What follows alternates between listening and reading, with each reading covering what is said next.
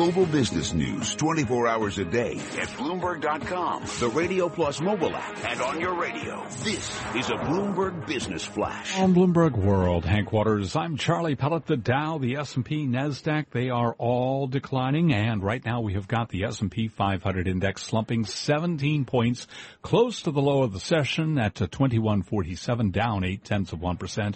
13 minutes to go ahead of the close. Dow Industrials down 154 points, down 9 tenths of 1%. NASDAQ is down 44 points, a drop of 8 tenths of 1%.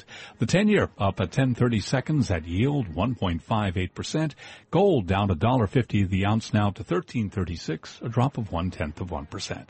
I'm Charlie Pellett, and that's a Bloomberg Business Flash. Charlie Pellett, thank you so very much. It's time now for the ETF report brought to you by Bentley University. What do time at the finances at Converse and managing asset allocations at JP Morgan have in common? A business degree from Bentley University. Because business is everywhere. Prepare here. Smart beta, what is it and what does it do? For this, we turn to Catherine Cowdery. There are nearly 800 smart beta ETFs by some counts, and they vary in complexity, from a simple change in weighting to multi-factor products. Here's Bloomberg intelligence analyst Eric Balchunas on smart beta ETFs. I think for most people, it sounds like something you get at the GNC store. Um, but it's not that hard to understand. You just think of an index like the S&P 500, right? How does it weight the stocks by market cap? Smart beta is anything that doesn't do that. It weights it in different ways. Maybe it says, hey, let's weight the S&P 500 stocks by their dividend output or by their volatility levels. That's all it is. Balchunas says performance chasing is one of the dangers that smart beta ETFs pose. You see the performance like for the past six months and you think, oh, it's doing well, I'll get in. Well, that might be the worst time to get in. So, you know, it's really about the same thing with active funds in terms of people missing the uh, gains and going in at the exact wrong time. Balchunas sounds another cautionary note about smart beta ETFs, not understanding their volatility. He says they can be more volatile than other funds. That's your Bloomberg ETF report. I'm Catherine Cowdery. This is Taking Stock with Kathleen Hays and Pimm Fox on Bloomberg Radio. We are broadcasting live from Midtown Manhattan from the offices of Eisner Amper. They are all preparing for their fourth annual Real Estate Private Equity Summit. It will take place at Pier 60 this Wednesday, the 28th. Pier 60 at the Chelsea Piers, and one of the uh, speakers, the keynote speaker indeed, will be Sam Zell of uh, the uh, Equity Group. Uh, He'll be talking about real estate and his outlook for real estate. All right, now we want someone to tell us their outlook for bonds and interest rates because we know that that is connected directly to real estate. Dan Fuss joins us. He is the chairman of Loomis Sayles and. He's based in Boston, home to Bloomberg 1200. And uh, Dan manages the firm's Loomis Sayles Bond Fund, LSBDX captured a return of 8.5% annually over the past three years. Dan Fuss, thank you for being with us. Well, thanks, Pimm. Good to be here. All right. So, what uh, what accounts for your your success? Eight and a half percent over the past three years, beating ninety-seven percent of your competitors. Luck. Luck. Oh. No. Interest rates. Yeah. Um, fortunately timed withdrawals from the fund. Uh, it, you never like that, but once in a while they help out.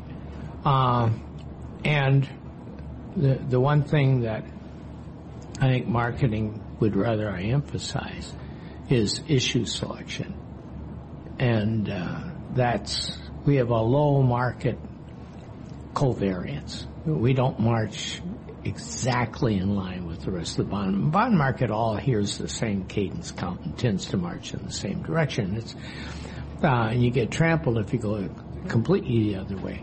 But there are times to veer away.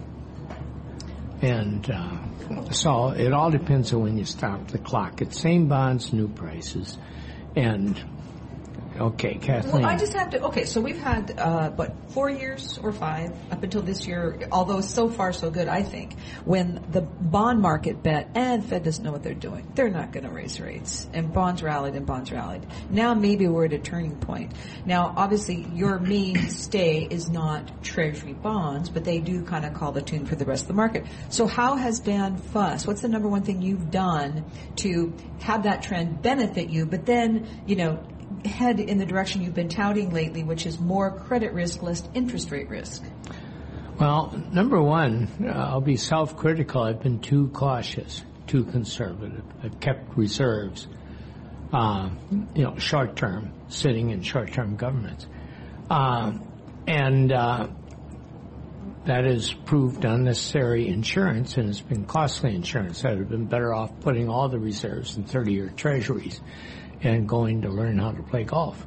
Um, the uh, because I think the setting is there uh, for an eventual rise in interest rates. It's been there domestically for a while. Internationally, it's not.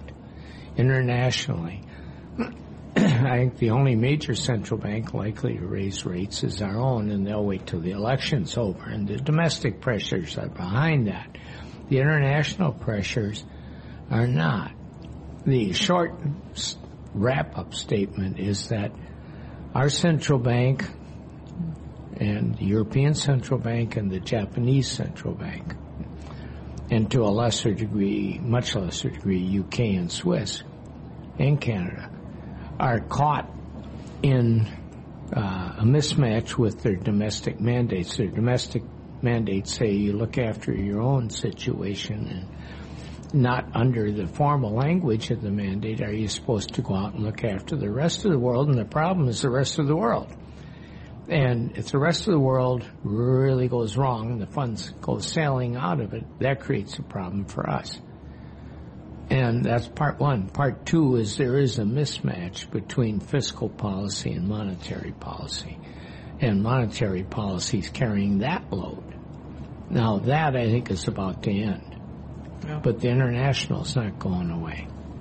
All right. Now you mentioned that you think this is going to end this uh, this monetary and fiscal imbalance. You think that there'll be a lot of spending on the part of uh, whoever's uh, running the show come uh, November? We'll have to see who whoever is, and oftentimes missed in the understandable interest uh, for the chief executive, the president, is how the Congress is going to shake out. And uh, the you know here you have a spectrum of views as to what ought to be done on fiscal policy side.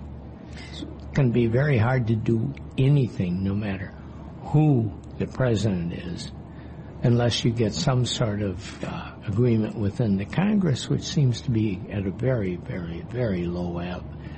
Uh, so, uh, all you can do is make your guesses. It would greatly help, greatly help, from my point of view. Uh, the central bank, the Fed, deal with its side of the domestic equation. If you could get uh, more oomph to the economy through spending, but also, and these are contradictory, uh, a, a little more revenue gathering by the federal government. Now, those two things are, are contradictory. You say, well, they ought to spend more money, but they ought to have more revenue to pay for it. What are your odds politically mm-hmm. of getting that thing through? You know, everybody's saying that we need more fiscal spending. The U- U.S. Federal Reserve is saying it. Mario Draghi pounded the table again today in front of the EU Parliament instead of the ECB. Did he? Governor okay, Kuroda, BOJ, you know this full yeah. Mr. Fuss, he's also pounding the table. But I particularly want yeah. to ask you about Governor Kuroda, Bank of Japan. Okay. They are they're hell bent now on twisting their yield curve, right? They want those long-term yields up. They don't want to run out of bonds to buy. They a big, big switch. They were targeting money supply. Now they've got the yield curve. Is this going to work? And what does it mean for a bond investor? Well, it means confusion. Um, the basic problem is sort of none of the above. The basic problem is a people problem, lack of. The population in total, from numbers I look at, is, is shrinking.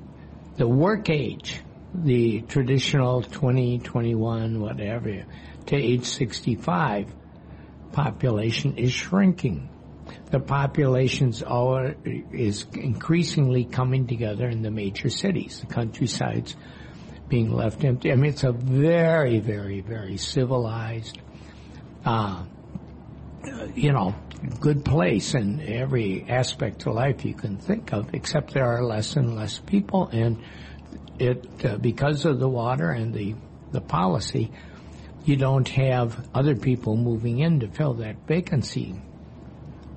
So how in God's earth are you going to get two percent real growth in total, gene, you know, gross whatever, with less and less people? Yes. How are you going to do it? What do you Uh, think the Federal Reserve is going to do in December? Raise rates a quarter, How many times next year? two, Two times. yeah. Yeah, that's guesswork, Pimm. Okay. Is that just quick, quick, quick, quick final answer? You got five seconds. Is that going to get in the bond market's way? It'll help. It'll help. All right. Well, Dan Fuss, you got to help us out. You got to come back soon. I will do that. All right. Dan Fuss is chairman. Loomis Sayles and Co. based in Boston. He's in New York City today, and that's why he joined us here at the Eisner Amper Real Estate uh, event ahead of their private equity summit this week. We're having a very special live broadcast with Eisner Amper. This is Taking Stock, and this is Bloomberg.